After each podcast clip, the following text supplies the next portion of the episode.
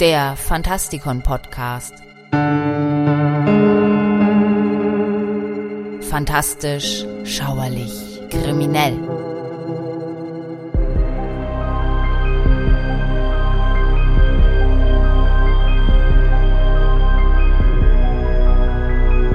Die Geschichte zeichnet ein blutiges und höchst abscheuliches Bild der modernen Hexe.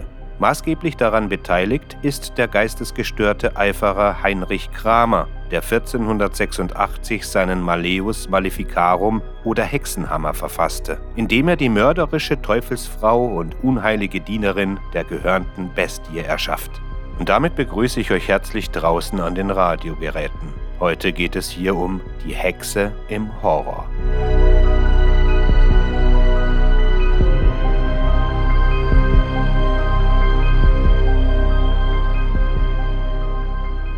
Angestachelt durch die sozioökonomischen Entwicklungen und die katholische Kirche, die die Gelegenheit nutzte, die einflussreiche Rolle der traditionellen Heiler zu verunglimpfen, wurden Kramers Ansichten vom Establishment übernommen. Aufgepeitscht durch die neu geschaffene Druckerpresse entstand ein Strudel der Hysterie, der fast 300 Jahre andauern sollte.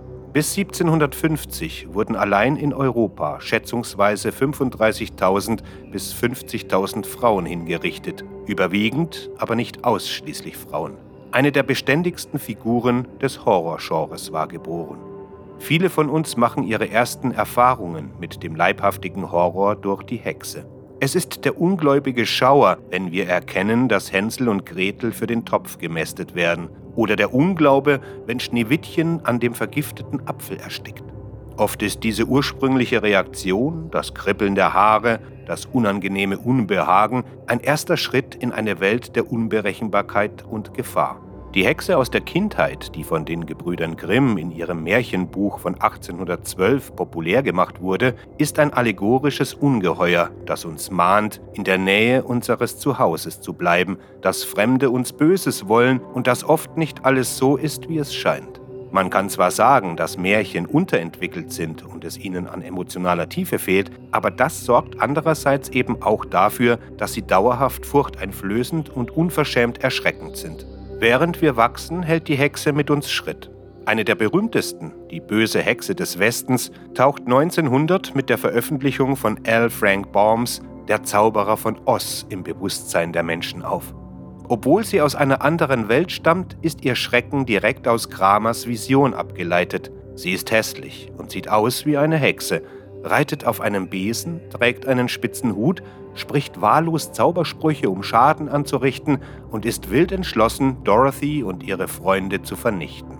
Ihre Macht wurde ihr jedoch nicht vom Teufel verliehen. Ihr Böses ist eine persönliche Entscheidung. Doch ist sie deswegen nicht weniger bösartig.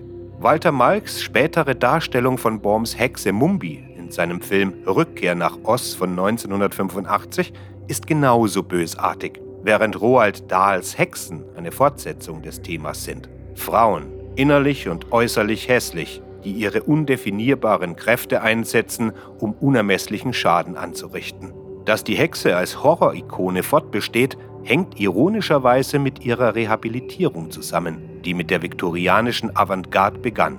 Evelyn de Morgan John William Waterhouse und Edward Burne Jones sind nur einige der Mitglieder der präraphaelitischen Bruderschaft, die sich des Themas annahmen und es oft als femme fatale mit vorchristlichen Ursprüngen darstellten. Wie in den Märchen bleibt die Wurzel ihrer Macht unklar, obwohl die jahrhundertealten Tropen deutlich sichtbar sind. Man muss sich nur John William Waterhouses Magic Circle ansehen, um zu erkennen, dass das Thema zwar suggestiv verführerisch ist, ihre übernatürlichen Kräfte aber weiterhin von der dunklen Seite herkommen.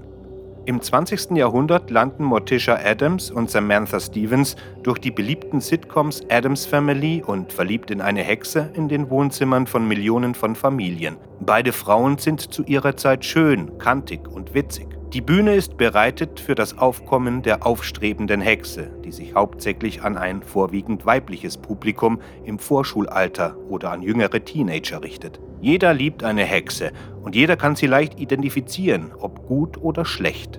Während die Präraphaeliten eine Welt der Mythen und der Magie romantisieren, breitet sich die Faszination für das Okkulte, die Medien und die Versuche, mit den Toten zu kommunizieren, immer weiter aus und gewinnt in einem vom Krieg verwüsteten frühen 20. Jahrhundert an Dynamik. Der Spiritualismus, der sowohl in den Vereinigten Staaten als auch im Vereinigten Königreich zunehmend an Popularität gewinnt, wird von intellektuellen Persönlichkeiten wie Thomas Edison und Sir Arthur Conan Doyle vertreten, die der Bewegung eine Glaubwürdigkeit verleihen, auf die man sich auch heute noch stützt.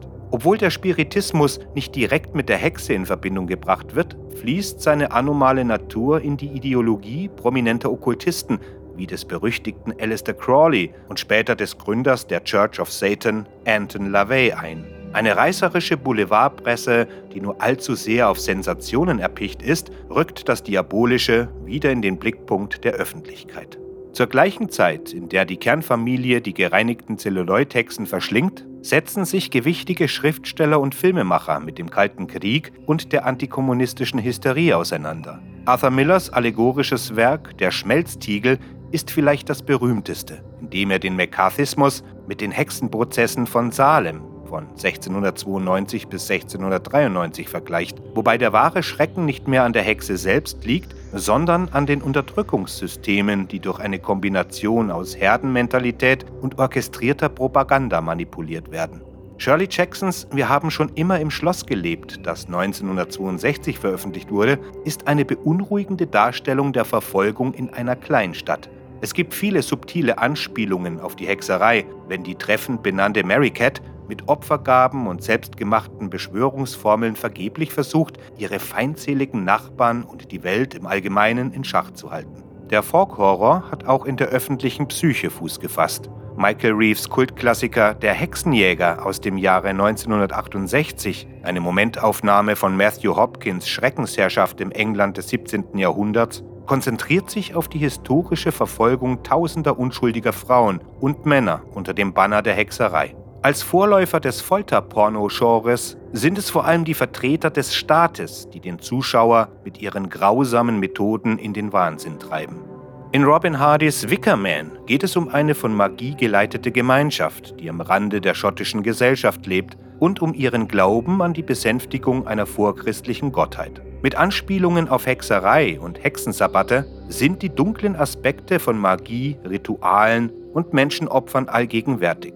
In Nicolas Röks Film Wenn die Gondeln Trauer tragen von 1973, der auf einer Kurzgeschichte von Daphne du Maurier basiert, spielt das Okkulte eine entscheidende Rolle in einem der berühmtesten Horrorfilme der damaligen Zeit. Die Charaktere Heather und Wendy weisen viele Merkmale der traditionellen Hexe auf. Seltsame alte Frauen, unverheiratete Schwestern, die mit übernatürlichen Kräften ausgestattet sind und am Rande der Gesellschaft leben.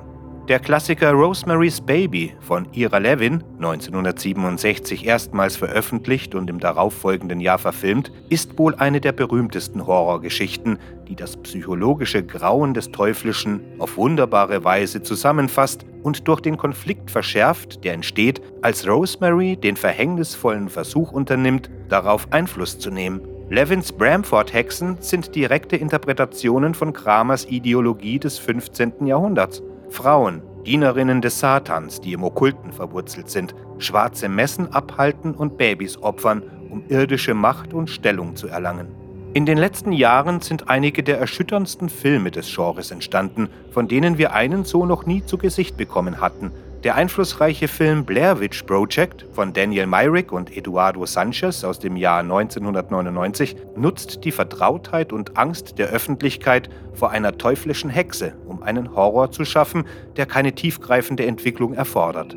Wir wissen, was eine Hexe ist, und dank des Titels und der losen Hintergrundgeschichte wissen wir, dass es das ist, wonach wir suchen. Von da an genügen die alten Axiome, dunkle Wälder, dämonisch anmutende Symbole und Andeutungen von Kindermord führen die Geschichte zu einem zutiefst beunruhigenden Ende, das noch lange nach dem Abspann nachwirkt.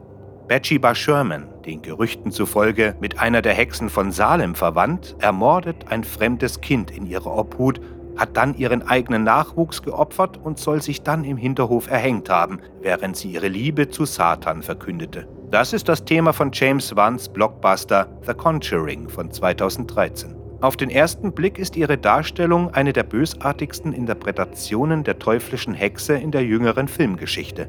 Die Tatsache, dass sie als Protagonistin hinter einem der berühmtesten Spukgeschichten in den Vereinigten Staaten steht, legt die Messlatte für den Angstfaktor erheblich höher. Bathsheba verkörpert das Monster, das Heinrich Kramer vor über 500 Jahren zu erschaffen versuchte. Hässlich, bösartig, wahllos, teuflisch böse und angeblich erschreckend real schließt sich der Kreis zu der Hexe aus der Mitte des 15. Jahrhunderts, von der wir in unseren Albträumen träumen. Ob ihr nun glauben wollt, dass die Familie Perron wirklich Opfer eines Spuks war, ist irrelevant. Bathsheba Sherman hat mit Sicherheit existiert, aber ihr Sohn hat bis ins Erwachsenenalter überlebt. Und es gibt keine öffentlichen Aufzeichnungen über irgendwelche Verbrechen, die mit ihr in Verbindung gebracht werden. Entscheidend ist, dass sie sich nicht erhängt hat, sondern 1885 im reifen Alter von 73 Jahren friedlich gestorben ist. Die Tatsache, dass Wann sich dafür entschieden hat, ihre Geschichte in einer Fülle von vermeintlich realen Ereignissen so stark in den Mittelpunkt zu stellen, verdeutlicht das anhaltende Erbe der Hexe im Horror. Das gleiche gilt für den Erfolg des Films, der regelmäßig die Charts als einer der schrecklichsten Horrorfilme aller Zeiten anführt. Was ist schließlich haarsträubender als eine Geschichte über eine teuflische Hexe? Eine unsterbliche Hexe aus dem wirklichen Leben, versehen mit einem Hauch von Hysterie. Danke fürs Zuhören. Gehabt euch wohl.